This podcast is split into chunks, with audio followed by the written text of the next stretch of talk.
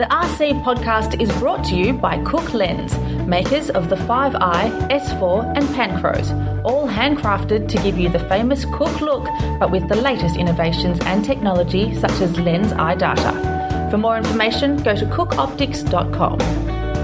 You're listening to The RC, your guide to digital cinema, filmmaking, and cutting edge imaging. Hi, and welcome to this week's Red Centre, number 92, approaching the uh, 100 mark with my good friend, Jason Wingrove. How are you, sir? I'm excellent. Thank you, Mike. How are you? Now, Jason, you wanted to mark the start of this show in remembrance for a, a friend fallen, a, a, uh, a, terrific partner that is no longer with us, it seems. Um, I don't know if we can do a minute's silence, but you're more than welcome to, um, to speak momentarily uh, about their passing. All right. Seeing as a minute's silence isn't exactly good radio. Um, I think yes, it's important to note the um, the passing of a good friend. Um, well, not the passing, the um, I suppose the end of life of uh, someone who's been with me for a long time. I guess um, yes, Final Cut Pro. Uh, I think in my mind has ceased to be. Uh, I've been using it probably daily since version 1.2 or something, which is actually last century. Um, it actually is. Uh, well, it was. Uh, yes. Well, look, look. We'll discuss this more coming up in the show. Yeah. We're obviously going to be discussing Final Cut Pro, and, and Jason's uh, in mourning. He has a black armband sitting here as we speak. He's uh, for a director. He's astonishingly upset over the passing of uh, uh, FCP seven to FCP X, um, and uh, we'll be discussing more stuff, news, um, stuff that's happening around the traps uh, all this week on the show. So let's start with the news. And obviously, the biggest news is probably uh, Final Cut for many people. Um, we're going to discuss that uh, right after the news. So let's just flag the fact that it happened.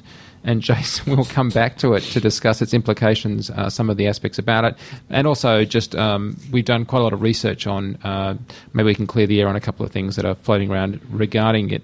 Um, so let's do let's jump to the news desk, and uh, and but as I say, we'll come back to uh, FCP in a sec. And now the RC News. Pretty minimal news, pretty slow news week or two. Um, the which obviously Mike you're across is that there's been an update to the and quite a significant update to Epic M firmware, which obviously not a lot of people have had to share, but uh, those that have um, got Epic M's and as I say the list has, has been growing have, have had to deal with um, some you know issues, of course, which we all all, all knew would, would, would be the case. Um, we've got uh, build 1.6.12 which uh, has a re- been a reasonably uh, significant fix, Mike. Yeah, actually, interestingly, just before we go on, there's actually been a firmware update to uh, the Red One as well. So we have Red One build 31, uh, as we do, um, of course, also have the uh, Epic update. And the Epic update gives us uh, 300 frames a second, probably the biggest single factor. That, and there's a bit of confusion over it and um, what's happening with the firmware on your remote, red, red remote, mm. um, and alarmingly, I don't know if I've been, I've been, I don't know what do you call it, um, effusive, uh, punked. Oh, no, punked, I but see. I have an alarming email that uh, that there's some real problems with the the earlier alpha thing of this release. Right. Um, so I'm trying to get sort of uh, confirmation on that. But uh, I got this email. No one's actually responded to it. I got it. I was like freaked out. And they were like, "Yeah, we might have to get your uh, your uh, camera back if you've uh, ah. done this upgrade. If you're experiencing problems, I was like, "What? Are you guys serious?" Mm-hmm.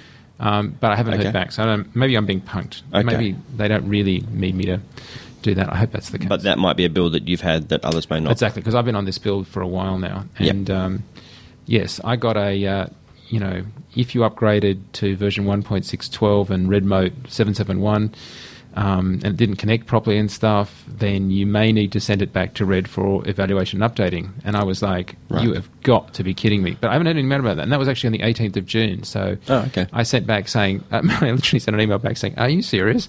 And, uh, and I haven't heard back. So I'm not quite convinced that somebody hasn't uh, spammed me on that. But anyway, the. Um, for most people, uh, it should be an effortless upgrade and, and one worth doing. Um, but as with all these things, on the off chance that I haven't just been punked, uh, you really don't want to be doing an upgrade like this with an Epic in the middle of production. It is just not worth it. Um, this is something they actually say in the emails quite often. You know, this is not necessarily production ready, blah blah blah testing. But honestly, I can't recommend enough. Do please test and do these at a time when you've got time to do stuff, and uh, if possible, you know, not when it's going out on a job or you're about to shoot yourself. Yeah. So Redmote upgrade we've talked about. I think last episode of what you experience is a much much uh, a greatly changed UI and much better communication camera Redmote communication. Well, that was true up until it stopped working, right? And right this second, as I speak, I can't get my Redmote to pair away from the camera. Okay. On the back of the camera works fine. Right. Kind of don't need it to work fine on the back of the camera. I need it to work fine when it's up the top of a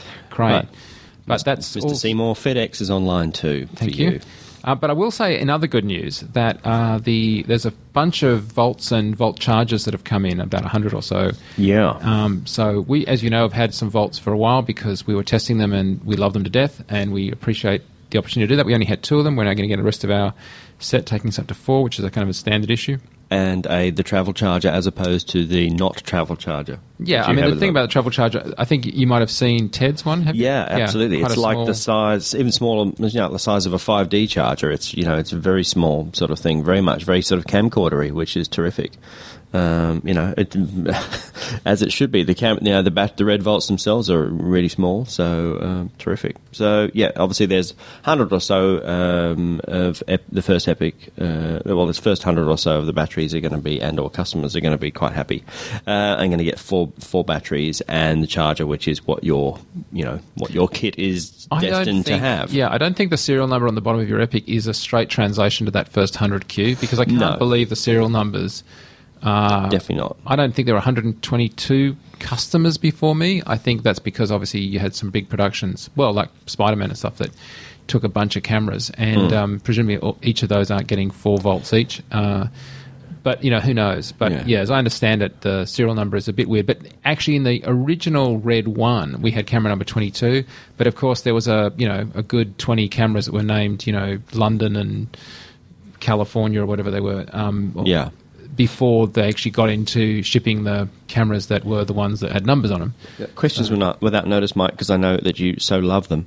Uh, jumping back to the Epic firmware, um, animal, anamorphic support, which we kind of sort of hinted at and talked about earlier. But um, so, uh, can we? Um, what do we know about this this mode? Is it obviously similar to the the mode on the Red One? Yeah, though I haven't had any anamorphic glass to put on there. Yeah. Uh, so I haven't tested it. But yes, uh, as I understand it, and I, I should point out that um, that the uh, our red one has also come back. So I haven't, but like yesterday. So I haven't yet put that new firmware on it either.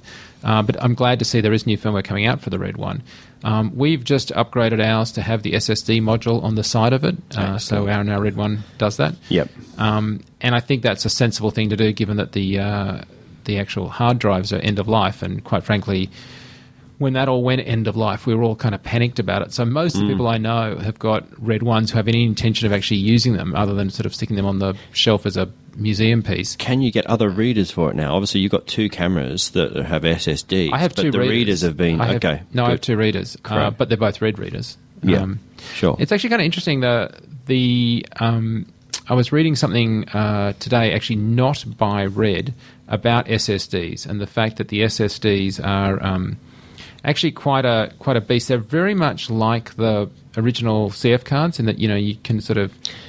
If you're Right. just buying SSDs that aren't Yeah. red ones, um, they are quite variable in their sort of responsiveness and their ability to actually deliver. Um, in that respect, SSDs can slow down as they get sort of fuller. It's a Right. common problem with SSDs. So you need to have a really high performance SSD in the first place to maintain both a sustained throughput and a sustained throughput that survives as the darn thing kind of fills up. Um, and so other companies that are putting out stuff right now, um, SSDs are starting to sort of appear in all sorts of places from people like Blackmagic and other people. And I think they're awesome, but all SSDs are not the same. And one one thing we've never we talked about. I mean, we, we kind of it's kind of known with, and I guess it would follow through that with with CF cards and with all that sort of sort of uh, solid state memory, it has a given lifespan. There is a given mean time between failures for cut for solid state memory. So, you know, this is not something that's going to last forever either. Obviously, it's far more robust and far less prone to, to issues than, than spinning media. but they all, you know, there there is an actual given lifespan of, of these things, you know, that they only have a certain amount of read write times in their life. We we yet to know anything about what those are, but uh, eventually these will you know stop working too. Eventually, obviously, uh, no, I'm sure it's way more, way longer than than than uh, rust on a wheel. But um, you know, this is this is something to keep in mind. Yeah, totally. Hey, um, let's let's.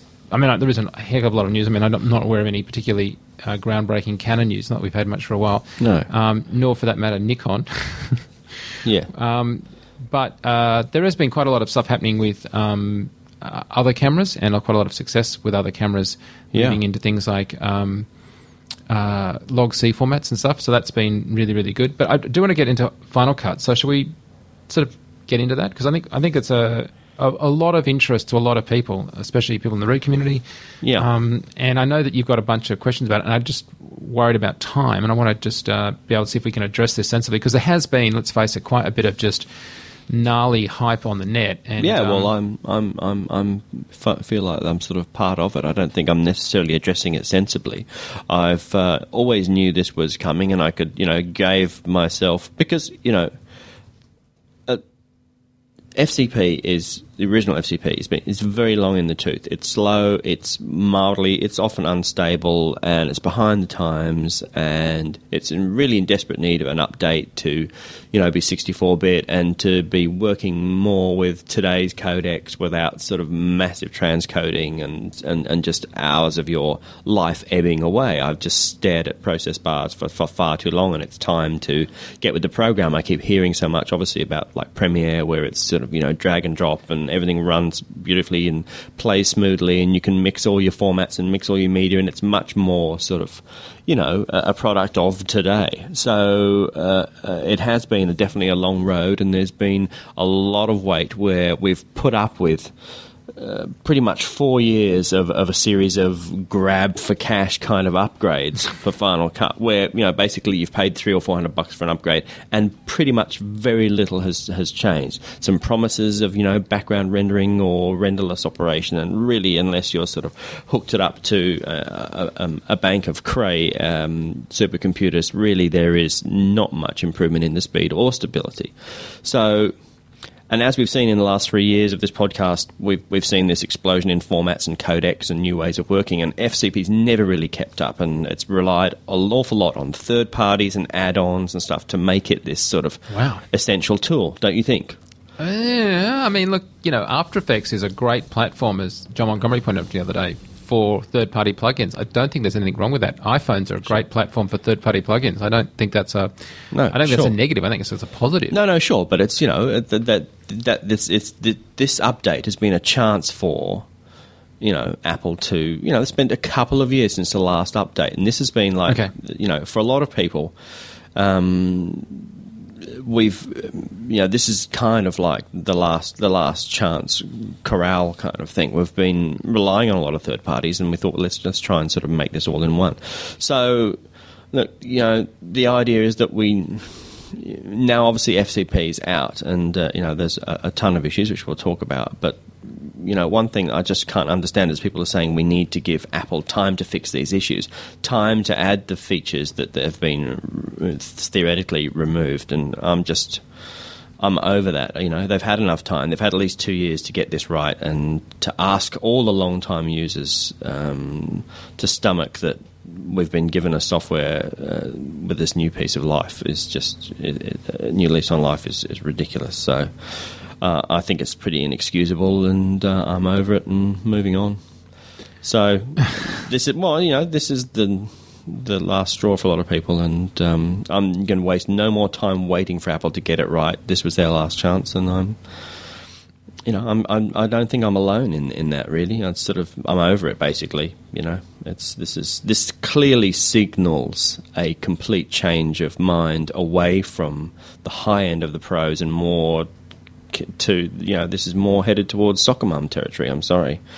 Um, there's obviously there's much to like about it. There's magnetic timelines and the color matching and all that sort of stuff, and audio syncing and uh, and all those ooh ah moments that um, that they hijacked the NAB super meet to show us are all fantastic. But you know, if they told the crowd that day that even half of those, uh, half of the issues uh, that we're seeing now and the missing functions uh, that we're seeing w- were there, all, all the oohs and ahs, I think, would have been um, coming from the Apple guys as they were stabbed by the angry mob. Um, okay, well let's let's work through a few points on it. All right then. So I think, firstly, my entire position can be summarised by something that actually uh, one of the guys in Mark in our Chicago office pointed out, which is if they just release this as Final Cut Pro Express X, we'd be happy.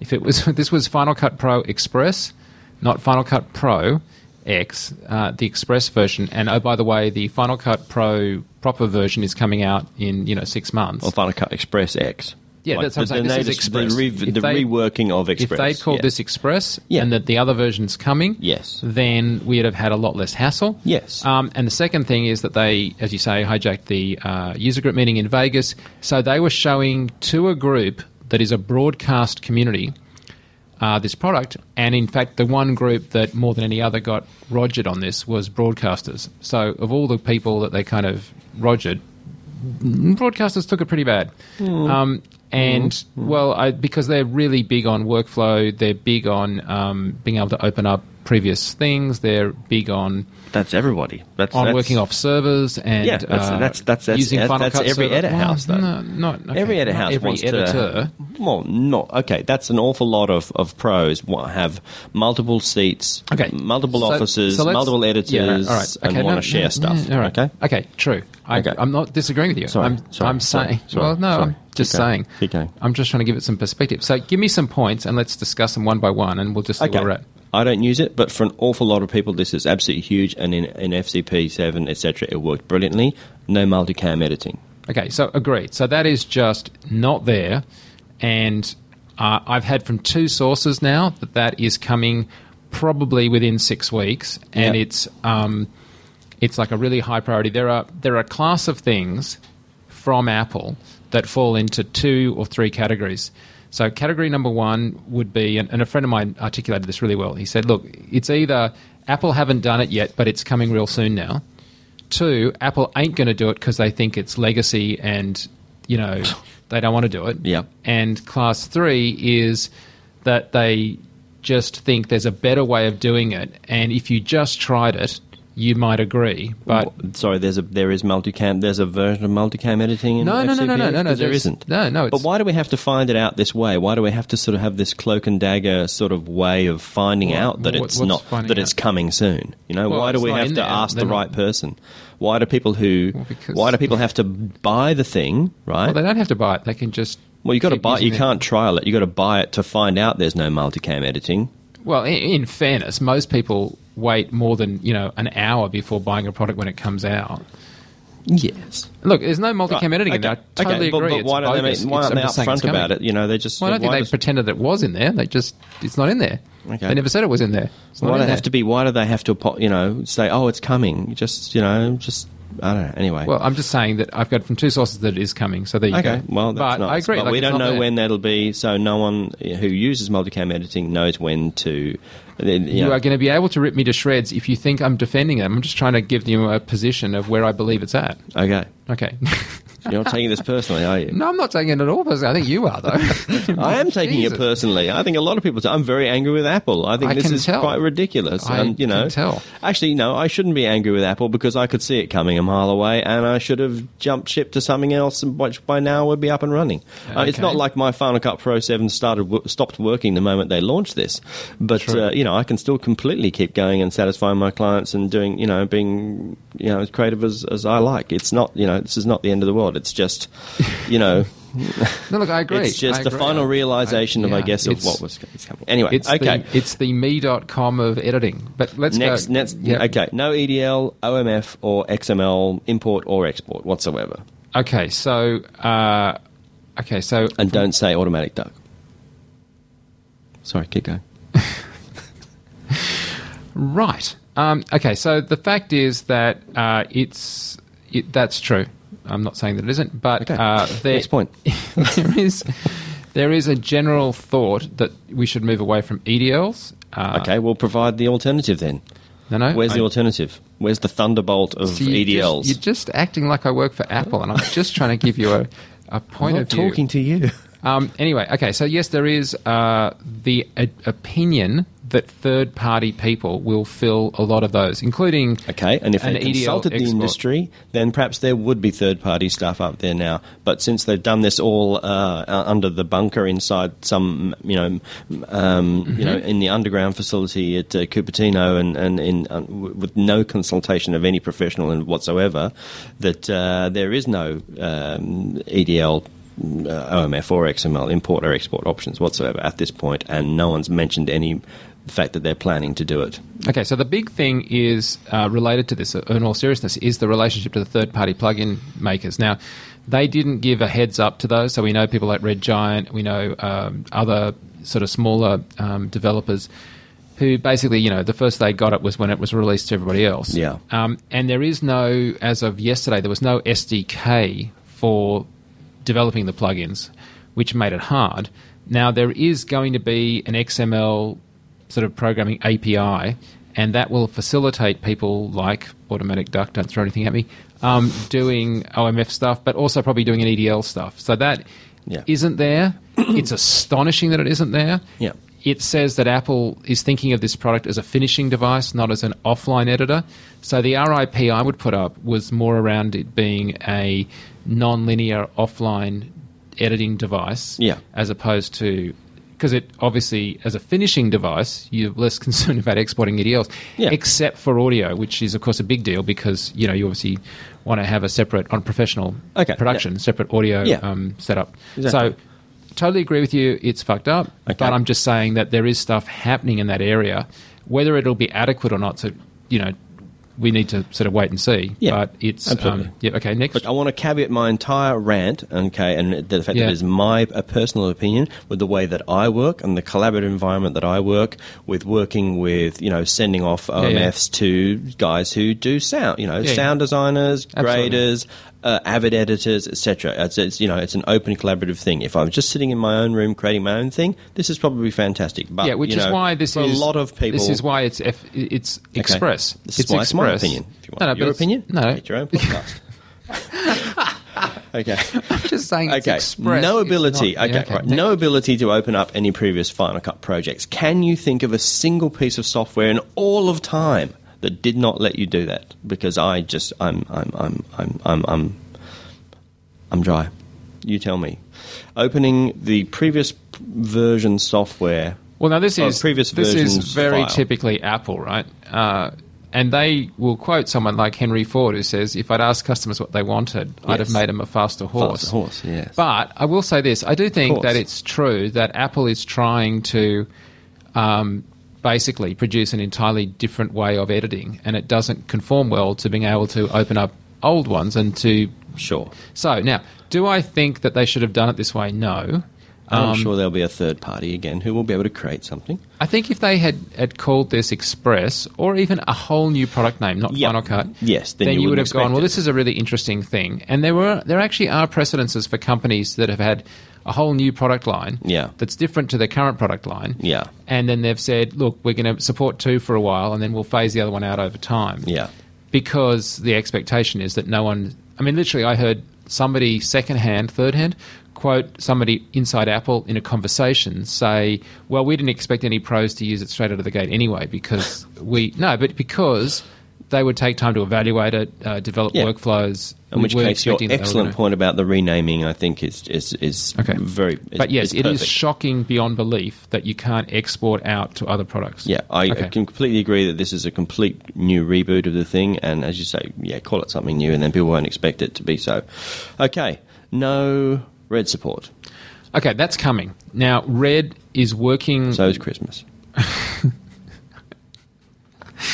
Okay, we're just dealing with some issues here, aren't we, Jace? Yes, Um, we are. Okay, so Red's Come on, working. I'm just being the, the No, no, no, that's fine. I, this okay, is so for a start, I think that some of the expectations on what they were going to do, I had people actually asking me, should I buy a Red Rocket card? Because when Final Cut Pro 10 comes out, I won't need it, right? Because it'll render R3Ds in real time. And I'm like, whoa. Uh, no, I think we've kind of fanboyed that one to a level beyond the expectations that even Yeah. Apple had set. I think that they're trying to get um, uh, support in FCP for Red. But here's the thing: we don't have a proxy. No, hang on, just but wait, we don't have a proxy workflow from Red right now. Yeah. I mean, let's not Yes, let's not right. just point this at Apple. Like there is Yeah, no sure. way that I can open up a clip shot on an Epic camera right now. you mean, yes. Yeah, that Yeah. that unless I use something like uh, you know, Yeah. Apple's word on this is use just use the quick times, okay? Which a obviously you can't do with Epic, but that's on the bleeding edge anyway at this stage.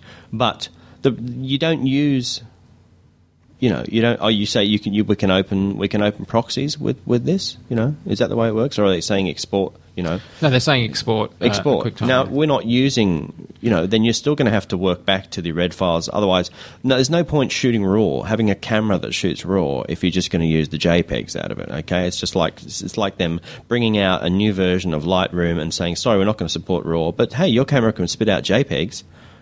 Okay, so I agree with you. I actually think that it's almost more surprising that it doesn't have P2 support.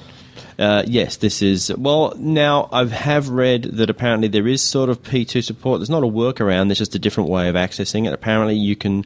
Uh, now, I'm trying to remember the. Uh, I will get back to you about the. Um, No, you import it through the camera command instead Yeah, of the through camera import through. Files. That's yeah, right, but, exactly, But a kind of a native P2 workflow that is really simple and easy. Uh, yes, which affects you guys. You guys. Um, Well, should- I went into the use certainly. P2 that much anymore, but P2 No. cards were, you know, a good, in fact, the first kind of really major data-based workflow that was just super friendly for FCP, and Yeah. I think a, a tighter a tighter loop with with the P2 cards would have been awesome. Um, but yeah, okay, so. Um, okay. Uh, well, I haven't played with this too much, but the multiple monitor support, so you know, spanning across now a couple of is- monitors. Yeah, okay, so this is really interesting. So there's two things to this. Firstly, there's the idea of having a broadcast monitor. Yes, for, Um, for a video export to a video preview monitor, or Yeah, like a proper yeah, proper monitor. and, And, then there's yeah. a larger desktop. So let's just talk about the larger desktop for a second. I've never seen anything look more like it was designed for a laptop than this product. Mm. I mean, this really is just a laptop editor. Yeah. They've designed it so this is why it should be called something else or Express. It's it's if you're buying a new laptop, it's got an i7 thing in it and it's got hence a new one. I say that because it's got uh, Thunderbolt on it. Then this is just what you want. It's going to work on your laptop really well. It's going to suck data down from the um, Thunderbolt really well, and you'll be able to store all the stuff on that external Thunderbolt drive, so that when you want to move it to um, somebody else's computer, you can unplug the drive and plug it in on their machine. Uh, in other words, SneakerNet. It's not designed for a tower, which kind of begs the question: What the hell are the towers sort of meant to be used for anyway? Right? I mean, what Yeah. what apps now work better on towers? Because I know most of the people I know, and I'm talking people in our end of the industry, are using laptops plugged into monitors. In fact, that's what I've got in front of me right now. Yeah, some are. Yeah, absolutely. I know my uh, editor just on the last project. He was uh, running it all, av- you know, Avid through. Um, obviously, it has its breakout box, but uh, yeah, it was basically running the app from onto an external monitor from from from Avid on his uh, MacBook Pro.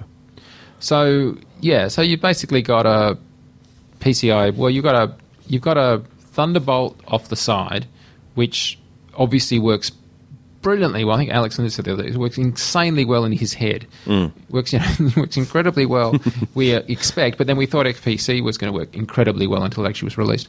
Um, so yeah, we're the great white hope of Apple right now is Thunderbolt. Thunderbolt solves all problems. You can't almost point to any problem right now that someone doesn't say Thunderbolt's the solution to. But that being said, it, Yeah, it- well, this is okay. But FCP is really designed for a laptop with Thunderbolt, Hmm. and uh, I just really don't know what the big use of towers are right now. Um, and you might have said compressor because compressor was clearly really well multi-threaded. Yeah. But as compressor is can't you can't actually run from the new FCP to the old compressor. Yes, you have to download the And new. there's lots of data management new, com- issues. new compressor. Yep. Then yep. uh, then Yep. that's not where okay. a lot of the uh, import export presets are in the compressor as opposed to in Final Cut, and you send it to compressor. In my is that my understanding? yeah. Okay, so next. Uh, let's see. Um, well, all obviously, again, this comes back to not sharing with uh, developers that the it's very iffy or completely unknown, or you have to have very rushed through beta versions of software to well, we talked about to, to do external monitor, as in like um, Kona, Aja, whatever, Blackmagic uh, card support. Yeah, because and, and again, because will... again, this is fully, this is purely in the exactly same same category. It's in the yeah. pro in the pro arena hasn't been, you know, it's in back under the um, the mountain under Cupertino and Black Blackmagic and AJA will, I think, in time address this issue. Yeah. Okay. Okay. Uh, quite crippled audio editing. You know, no, not be able to really see the waveform, and and uh, you know, again, this is where it, we're at the heart of. Can you the, not see the waveform? I think you can. Mm, well, this is again comes to the heart of uh, um, the whole iMovie Pro kind of mindset and thinking is that uh, anyone who's ever started anything in iMovie or you know in um, uh, any sort of lesser app quickly runs up against the sort of issues with the ability to con- control and, and split out audio and change it and deal with it properly. Um, again, this is um, I haven't deeply researched this enough, but no, no I mean the audio but editing but is it, much more definitely there is an issue. Explicit. Yeah. Okay, and I'm yet to find out what. But I really, is. actually, I would say to me that's not the one I'd have gone to next. The one I'd have gone to, which I've been waiting for you to drop, is the file management because that's the one that I think. Yep, that and losing. List. Okay. Is this go. list long? I got more. Uh, no, there's only, there's only another. No, there's only, there's, only, there's only two or three major ones, really. So can we discuss? Is, so yeah. can we discuss the file management because I think yeah. that's a huge problem. Sure. I mean, there, there is some there is some workarounds, or there is some some fixes, and it goes. It, it's more relating to you need to think different about it, which is okay. Um, but yes, it, it's because uh, under the hood, it's it's producing unique IDs for for the uh, data. Yeah, and it wants to know where the data is. Yeah, and it doesn't have the kind of file. I mean, we used to all you know bitch and moan about um, the file management and yeah, the ability to absolutely. But actually, it was a lot better than reconnecting files and when you move stuff around from multiple mm-hmm. drives and yeah, absolutely, and the whole sort of pain of reconnecting media. Yeah, and, and this is, I think, at the crux of the problem is that in the same way that it's designed to be a laptop editor, it's designed for an individual to edit, not for a collaborative workflow, and um, and that's that is no more evident than in how it's handling the file management stuff, which is really to me just astonishingly weird. Yeah, it's so uh, we want you to have the data where you're editing, and we want you to sort of now you can control that to a certain extent because you know, there are some. Um, there's a file, for example, like an import dialog box that says copy files to Final Cut folder. If you right. turn it off, it leaves the dial- stuff where it is. But yep. we have a very strict structure here for at FX PhD for mm. Having our media and how it's sorted and how it's arranged. And this is much more like, hey, you want to go grab some stuff from your Aperture library? Yeah. And I'm like, well, no, I don't actually want no, to do that. I, I want to have it yeah. from in the place. I have it on another server. I have, a, yeah, I have a folder called source, and I have the renders, and I have the, you know, it's all kind of managed much more explicitly, so I know what's going on. Yeah. So, uh, and that's what's crippling anyone that wants to do a multi-facility, and that's why I say the broadcasters, a multi. Um, person collaborative sort of uh, edit where you would pass stuff down the line and you would reopen edits and, and adjust them and add graphics into them and spin stuff out to effects and spin stuff back and stuff. This is designed to make QuickTimes yourself on your laptop really fast. Yeah, again, um, it's not, not a collaborative environment. Yeah. Uh, yeah, which is fine. But you know, even people who work, you know, in their own one office are going to have you know stuff on, say, you know, an external stuff or a RAID or a Drobo, or they're going to want to have you know files. You know, as you know, it's particularly with all the stuff you can you can you can create a ton of data really, you know, really, really quite quickly, and you know, you don't want it and fill up your whole.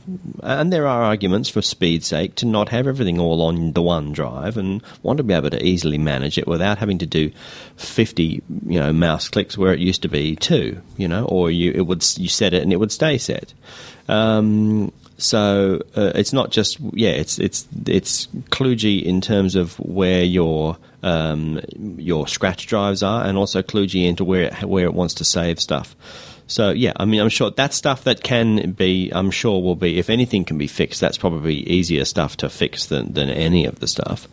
Um, um, you cannot open at the moment, even if you're wanting to sort of try and you know work from one project to another or start to you know migrate. You cannot once you know uh, Final Cut Pro X is not an upgrade. That's that's the price of the app, right? Yet for some reason it will not let you open FCP7 and FCPX at the same time, FCP10 at the same time. Um, so actually recommended not even having it on the same hard drive. Yeah, that's right. In fact, I think unless you do a couple of workarounds, you can actually, when you download the FCPX, you can literally lose uh, the original Final Cut Pro. I haven't heard that actually, but that's um, so. There's a few sort of uh, definitely on. I think there's a few white papers from Apple about how best to go about downloading and installing FCPX before you do it. So, you know, um, there's definitely some prep or some file arrangements to be able to download one without losing the other and or to be able to run both. But you certainly, at this stage, if you got both on your machine, you cannot have both open at the same time, which astounds me. It's like, you know, it's not like it's not like you're trying to open it on two separate machines and it's like that protection error and you're not trying to operate uh, you know, I'm sure even if you if you have two versions, I can open up um, CS2 and CS5.5, whatever, on my machine. Doesn't have a whinge about it. That's a very odd workaround. Again, that's something that they can fix, and I think they should. Particularly people are going to migrate from one to the other. They might want to sort of remember how they did it in the old days, and then learn how they did it do it in a new way. I don't know. It just it's very odd, and maybe it's a software thing, and, and maybe there's just some an issue with you know the the with, with the way they interact. I guess. Yeah. Um, so, so, look, my yeah. my bottom uh, line is I, I, do. There's a few other things, but, but you know, again, it's all it's all yeah. on the same rant. So, so I, I, think there are some things that are really surprising. I think there are some things that just are expectation management. Um, I definitely think it's been mishandled as a launch. Yeah. But can I ask you this? So you have Final Cut, it's running, yeah. too, and you have the possibility of switching over to this, which obviously sounds like you don't want to do. Fair enough. Well, no, you, I'm, no, no, I'm but happy to. I'm, I'm seeing it as a question. sign. Are you going to, on the basis of this, stop using your working copy of FCP seven and learn something else? And in which case, what? Or are you going to just sit using FCP seven, not touching the new one, and wait until it's been fixed up, or make a decision to switch later? For me, it's sort of time's up. I've waited too long. I've spent too long with slow renders and transcoding and all that sort of stuff. And I was hoping this might be the, the key. You know, I was, so where are you of, I was holding out.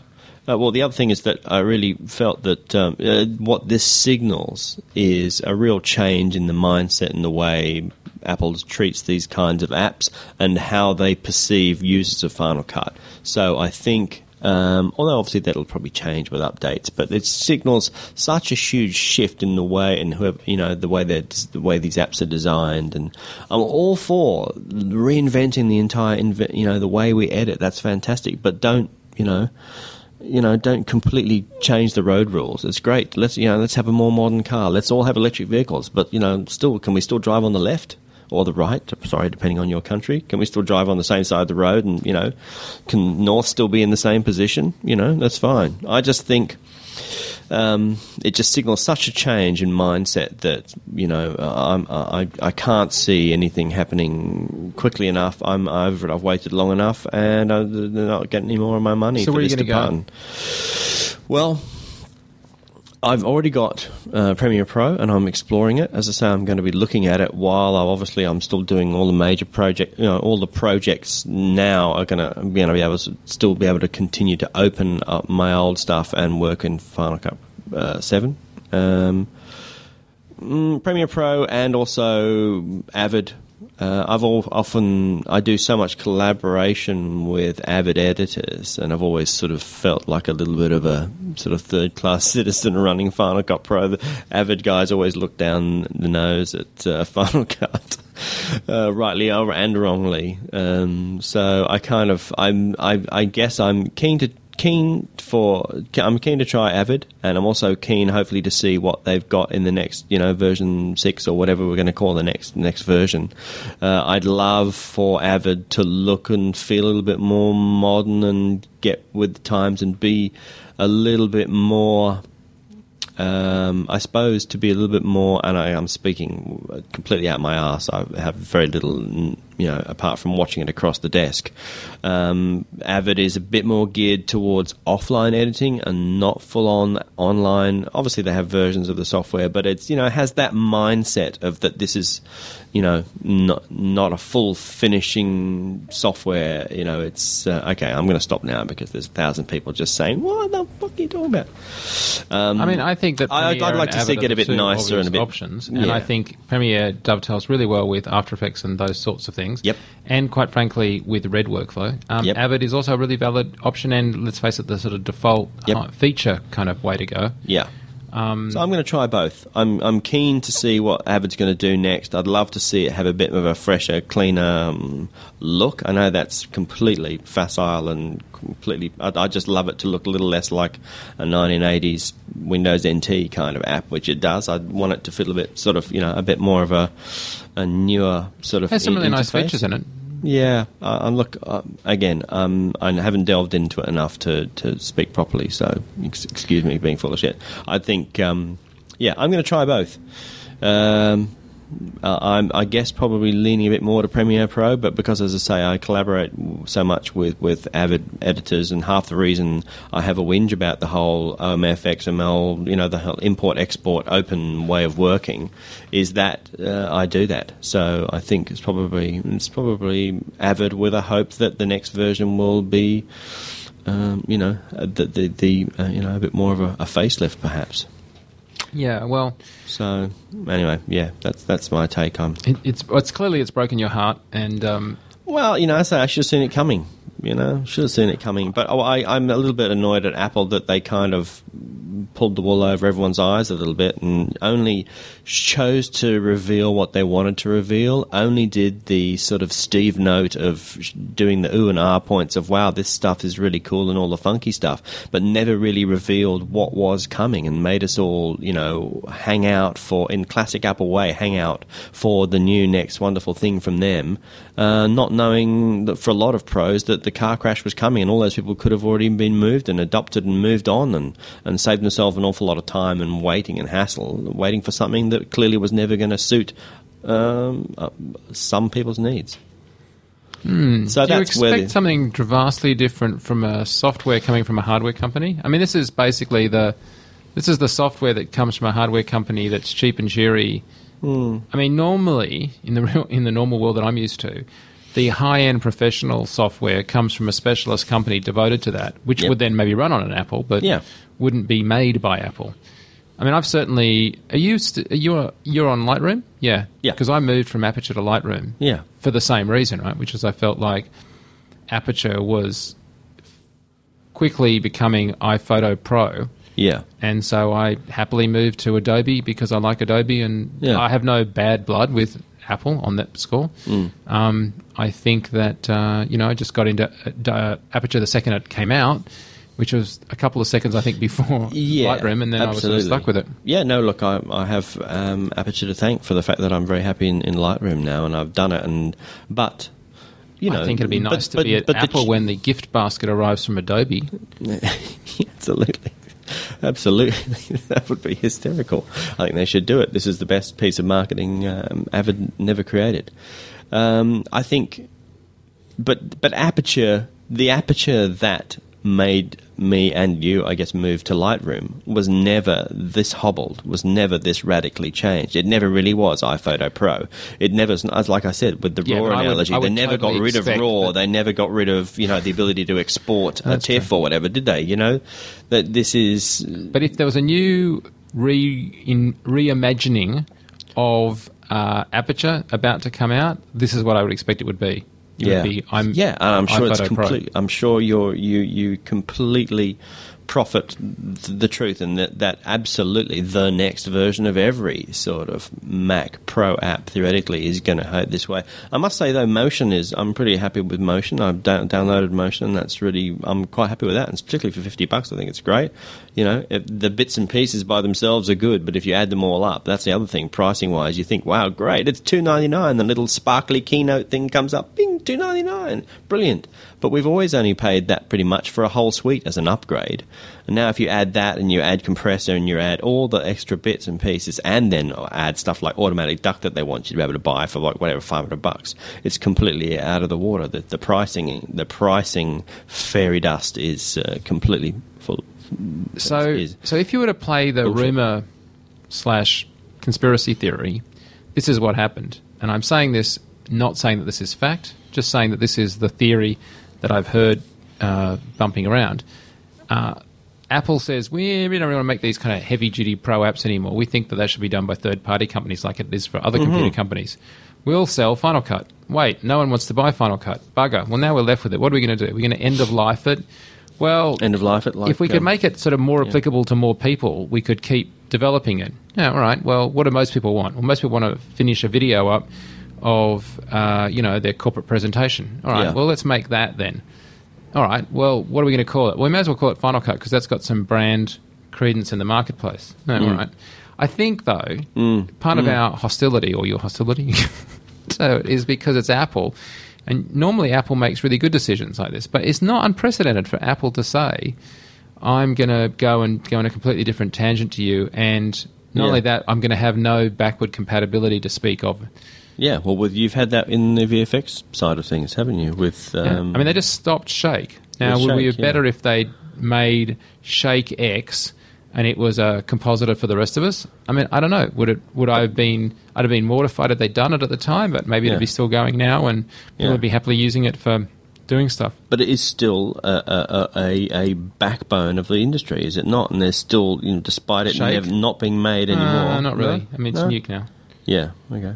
For that for that kind of market. Look, I Yeah, look. I just think I agree with you. I guess I'm not that upset because I didn't.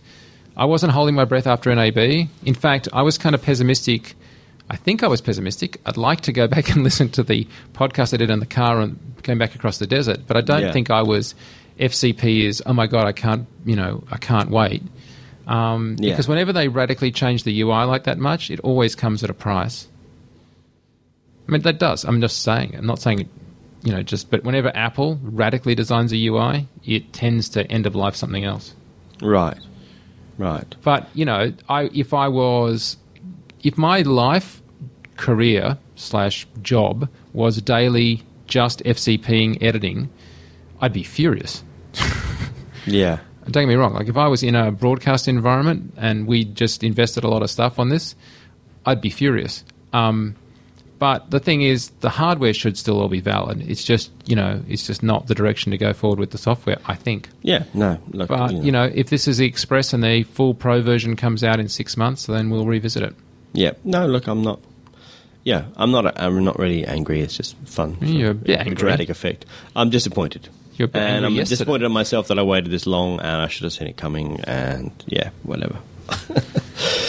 anyway, it's uh, it, it is what it is, and yeah, it's it's just you know it's a sign. Moving on. Okay. Yeah. So, uh, so getting back to uh, cameras per se. Um, Nice. So, uh, one of the things that we've got coming into the office in the next uh, hour, I believe, about an hour, is um, an F3 with the log C curves. Yeah, which we've uh, been looking forward to, particularly since we, you know, obviously saw the tests uh, on the early release of that um, update in, in NAB, which looked like it was, uh, you know, substantially, you know, looked like it was worth worth doing. Now, I've uh, got an interview teed up with someone who has uh, recently done a whole um, TV series this way, and um, actually ended up sort of just going back to the old way. So it'll be interesting to see, you know, obviously for, for us to do real world testing with it, and also to uh, to hear from someone who's done, done done both sides and had the opportunity to, to, to test both ways. I've got to say, I think the F3 is a winner of a camera. Yeah. And the log option, while I think maybe a little expensive compared to the rest of the camera, um, I think is phenomenal. So have they announced an actual price for that update? I think so, yeah, because while this it, it's not released here, it's Yeah. released in the US now. Right. Um, now, I don't think it's as good as uh, you know. Tyler was involved in that test in Vegas right after Yeah. NAB, and they were like, "It's an epic killer." Well, I don't subscribe to that theory at all. No, no, not at all. But I will uh, maybe subscribe it's to the theory- F-35 killer, maybe. But uh, yeah, But you know, based on the tests that we've seen, based on um, the footage that I've seen shot that way, I think it's winner. But I'll give you my complete verdict once we've had a chance to uh, shoot with it ourselves. But Yeah. I've got to say, like a log curve makes a lot of sense. Uh, this camera makes a lot of sense, um, and maybe an F3 Mark II with a sort of more Yeah, a little bit robust more build. mature. Yeah, but you know, there's also argument that maybe they don't. You know, that maybe there will be an F-35 Mark II. You know, or is that the F-65? I don't know. Is I mean, the F-65 's- F-35 is dead know, and F-65? The only thing I'd say is the the F sixty five is going the opposite direction I want to go. Like right now, I want I want small cameras. I Yeah, want uh, sure. good glass, small cameras, small packages, Yeah. very mobile. Yeah. Um, They recognise that. Even Sony, obviously, uh, everyone who's making larger cameras, Alexa, etc., everyone's has a, has a method to be able to make this camera, or at least the front half, you know, the um, the, the pointy end of the camera smaller and uh, split the body in half. But it's not. Um, I don't think you know that's that, that really is not that is not that that is not the solution, of course. Yeah, I don't think so. Yeah. No. Um, but there's been some interesting tests published, Jason, on the net, haven't there not? Yeah, absolutely. Well, a couple of things, particularly relating maybe to not sorry F three, but FS one hundred, which uh, again we're um, we're awaiting our uh, a demo to play with at this stage because the uh, it was a little bit hard to get our hands on the uh, pre-production units, but uh, luckily the the actual production production units are out very shortly.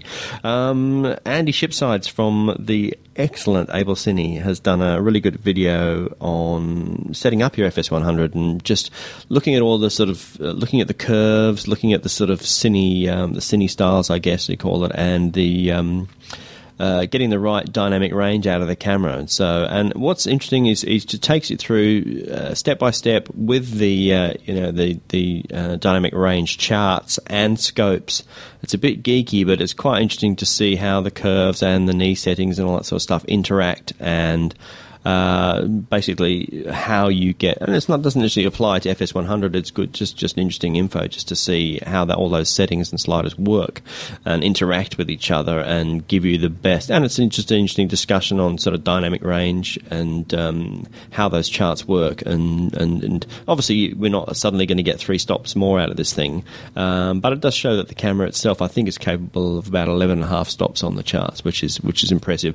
The camera itself now having a little bit more, they found to have a little bit more dynamic range than the original pre-production versions, which we also found with with the, uh, I think people have found with the F3 as well. So yeah, that's good. Links to that in the show notes.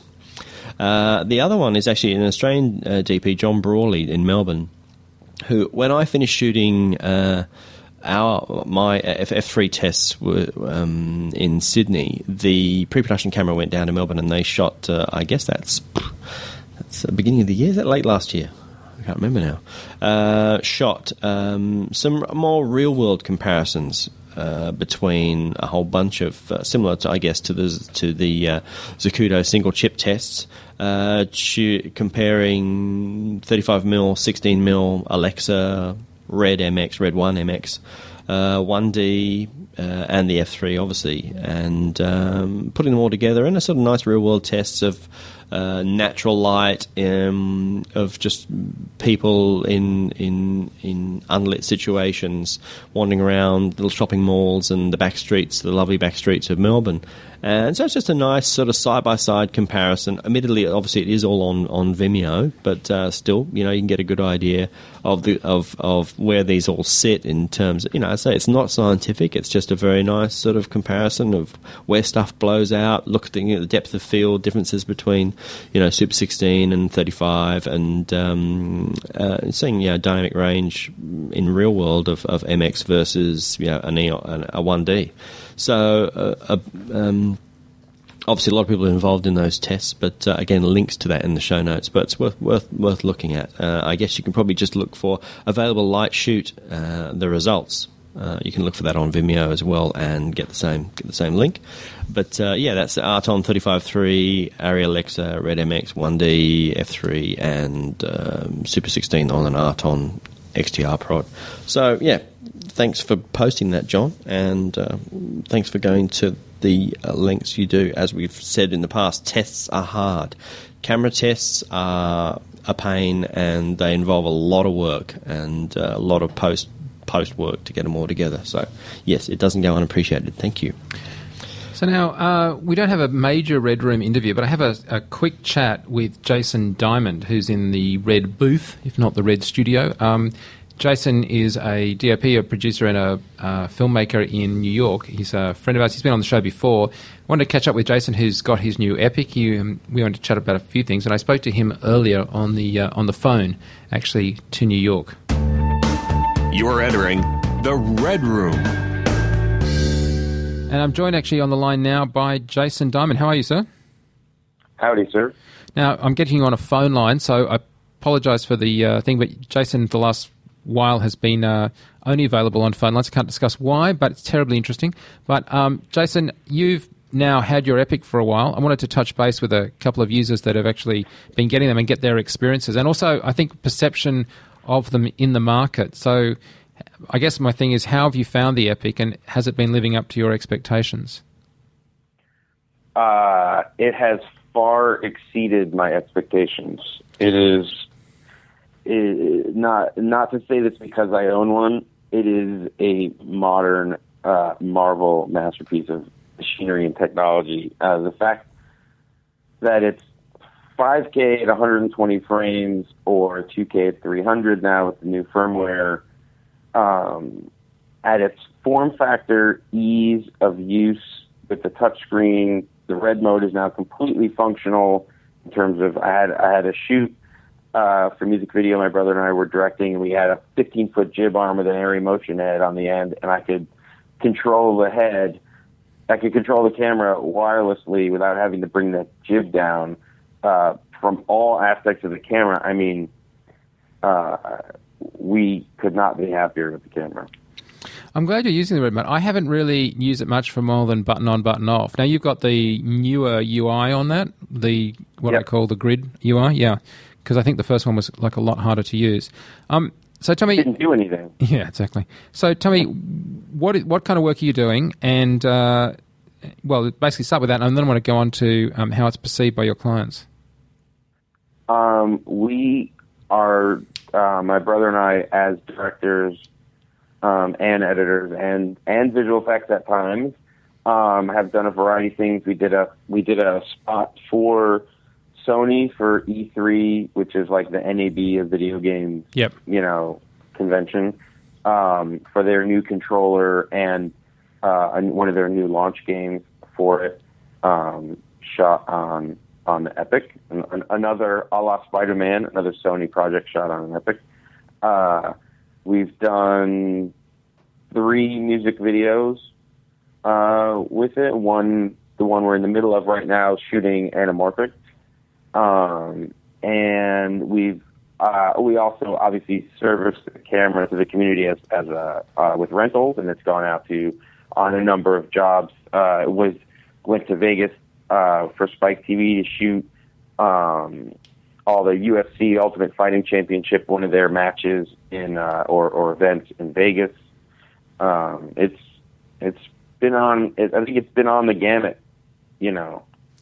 I was talking to I was talking I was talking to Michael at Light Iron at Cinegear, and he brought up something which I think is one of the reasons I want to talk to you, which is uh, if you understand the post of red, you understand how to shoot red better. And I think Absolutely. you guys are the shining light of that. You really understand how to get the thing working well in post. And so I think that, well, I'd like your opinion. It seems to translate really well into those people that can then shoot with it well. No, absolutely. Um, because I mean, I think we have the fourth one in Manhattan. Uh, one of the, and one of those is a photo studio. So from like more of a of a production, they were probably the third camera in Manhattan. And there's there's a you know DPs and other people. I'm not a DP, but I understand the language and I understand how it goes from production through post and what you're going to need for deliver for de- based on your deliverables, what you need to do for your for your post pipeline and what is going to best be suited in your production.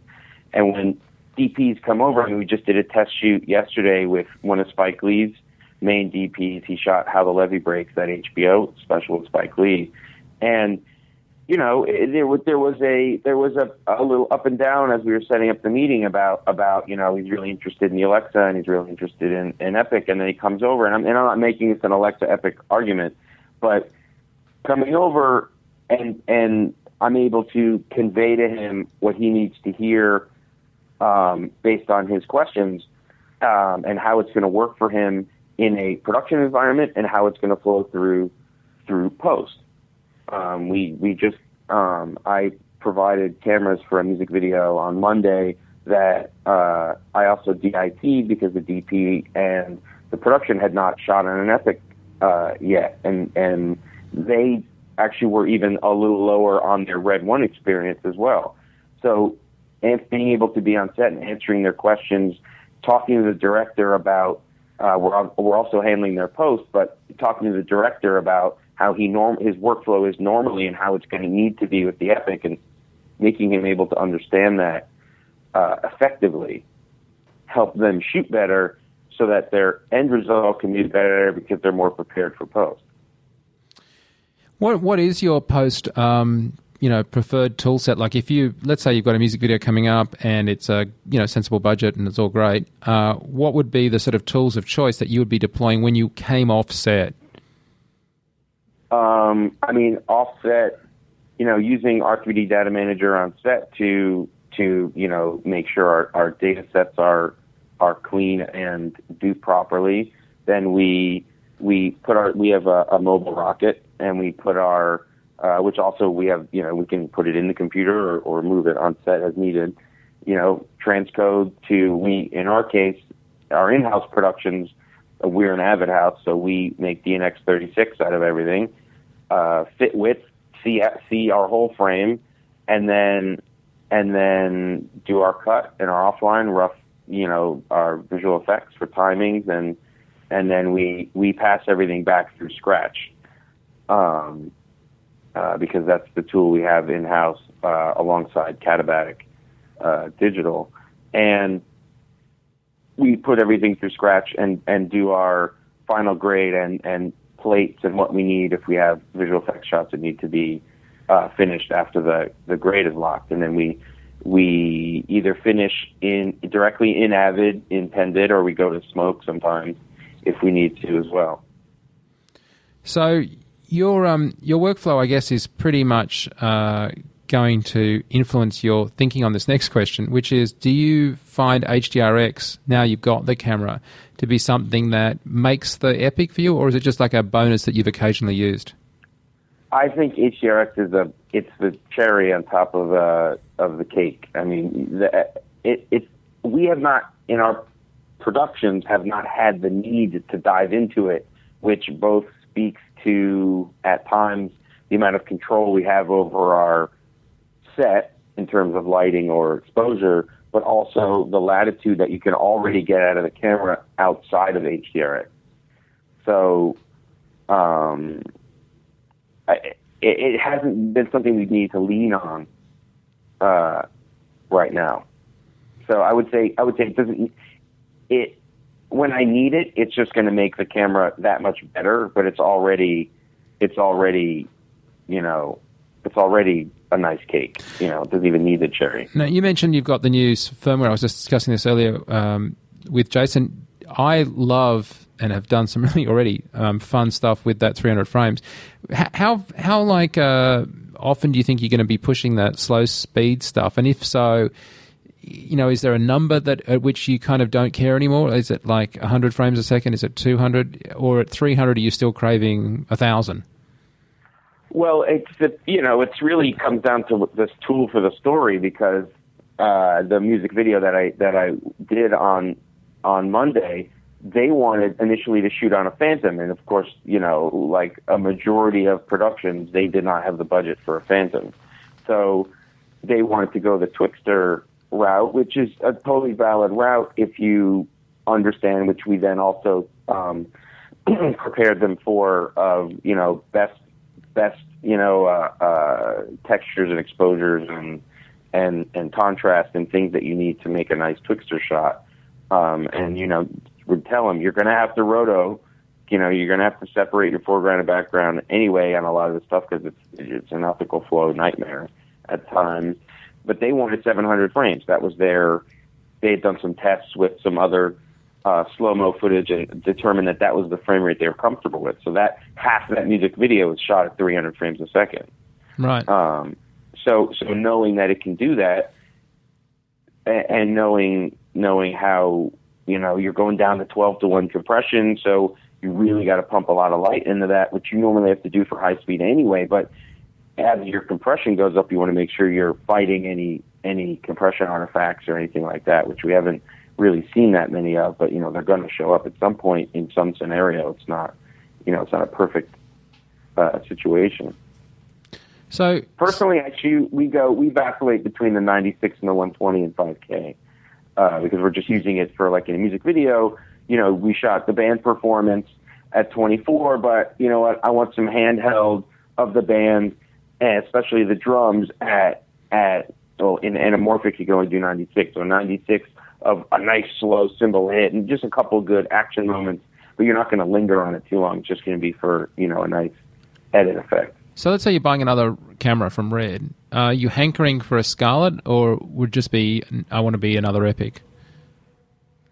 Uh, I definitely going to buy at least one more Epic, um, but I think the scarlets are going to are going to be are going to be great. I mean, I'm going we're going to Toronto next week to shoot um, some interviews for a for a DVD um, that we're doing for like a documentary for a band, like a 45 minute documentary retrospective on their career. And honestly, we were initially going to be like, well, let's just we'll, when we're up there, we'll just rent like an F3. It's just an interview. It's fine. We don't need to go crazy. But and I don't want to drag my gear with me. But then we were like, well, wait, but the Epic is so small. Let's just bring it. And it's you know we got a set of super speeds from somebody nice and cheap. Bring some super speeds and a really super light carbon fiber sticks and head and and like I know how you've traveled, you know, the, the Epic case that Red sends you is completely a carry on. Yeah. So, so there's no reason to like. And is Super Speeds the glass that you've been going to at the moment? Is that you sort of preferred, or is it just, I, depends on the job? I I like Super Speeds with. Uh, I was talking to Mark Toia about this. Uh, that I we both and I won't I won't speak for him specifically, but I I like the way that a nice sharp set of Mark III super speed look on the Epic. The Epic is so there's so much detail and resolution, especially with the oversampling you're going to get for almost every project delivering at 1080. It just adds like a really nice cream to the to the uh, to the image. I'm not saying master primes are bad. I mean, you know, of course, master primes are great, but they're their own look. I mean, super sharp, super clean. Yeah. You know, so, and that's sort of where we're going right now. Cool. Well, look, thanks for talking to us. I'm looking forward to uh, hooking up with you when I see you next. I don't know if you're going to make it up to uh, Canada for uh, SIGGRAPH. I was hoping to make it to New York, but I don't think I'm going to be able to right now. But uh, it's been great talking to you, man. Thanks. Thanks, Jace. Thanks for that. Thanks for chatting, and congrats, mate. I know you're going to kick ass with the machine. That's awesome. So I can't think of another more. Well, I can. more more deserving person. I think we missed last week's Twitter shout out, so I wanted we, to we did, do a Twitter shout out. Um, as you know, we've had a lot of success with the film Bear, uh, which got into Cannes. It's just played in Sydney. Um, it's been uh, enormously well success, uh, accepted. If you wanted to follow the guys, um, which is basically the crew of Blue Tongue Films, of which Nash Edgerton is uh, the director that directed Bear, and obviously a friend of ours, and also um, a bunch of other guys like Luke Doolan and stuff. They, this is a sort of a production company of like-minded directors and cool dudes. It's Blue Tongue Films, all one word, Blue Tongue Films, and um, uh, they're uh, just a good Twitter group to follow. Not yeah. particularly digitally biased. I'm just going to give you a heads up on that. This is obviously less RC than uh, than some we've given you because, yeah. um, but they are really good filmmakers. Yeah, good filmmakers, and, nice um, guys, and good guys, and they're out there doing stuff rather than sitting in a room and pixel peeping. No, they are more than anyone I've ever known. Get off their ass and, and do stuff kind of guys. Yeah. Um, now, what I'm going to try and do every uh, every app now, I think, is um, as well as a Twitter shout out, do um, do a blog shout out. I think because you know that's one of the things you do. And that's, well, obviously, we get a lot of uh, ideas for, for stories rather than just completely rehashing um, stuff we read. But we do uh, get a lot of, you know, we get a lot of um, thoughts and ideas from blogs. Well, I just love uh, petapixel.com, P A T A P I X E L, petapixel.com. I don't know where these guys get their stuff from, but they do not, what they don't do is just dropship just feed off other people's links. You know, they don't just like re-link links. So somehow I seem to stuff, see stuff on this blog which I never see anywhere else. Uh, some very clever and very interesting and left field thinking about where they get their stuff. So yeah, I, I, it's one of my favourites. Petapixel.com. Um, great, great story here about disposable camera that captures its own trip across the United States. Uh, a web designer who t- put a uh, uh, disposable camera on a on a on a box or a card, and then shipped around round round uh, the states and asking people to take part in documenting documenting this mail's trip from uh, from its destination, from its uh, starting point. So take a photo and pass it on. I love it. So anyway, that that's one of my picks, and as I say, and also Blue Tongue Films. So yeah, that's that's pretty much it. Here ends here endeth the lesson. I shall step off my soapbox and walk off into the darkness. yeah. Mike, you're walking off into the darkness. You're Oh, heading off, heading off overseas. Walking into the light. Walking Oops, the light. should I be doing that? Um, going to Europe. Step away, Where come I- away from the light, Carol. I'm not allowed to take a laptop, but I am allowed to take a 5D Mark II and a whole stack of CF cards. So yeah, Excellent. lensing up. So you won't be manning up. you won't be flickering then. You won't be um, Oh, not uploading until I get back. To, no, But when I get back, You I'll have the even- most amazing photos of the inside of chateaus and pubs. excellent, excellent. We'll look forward to it. And obviously, we'll, we'll no doubt we'll talk somehow along the way.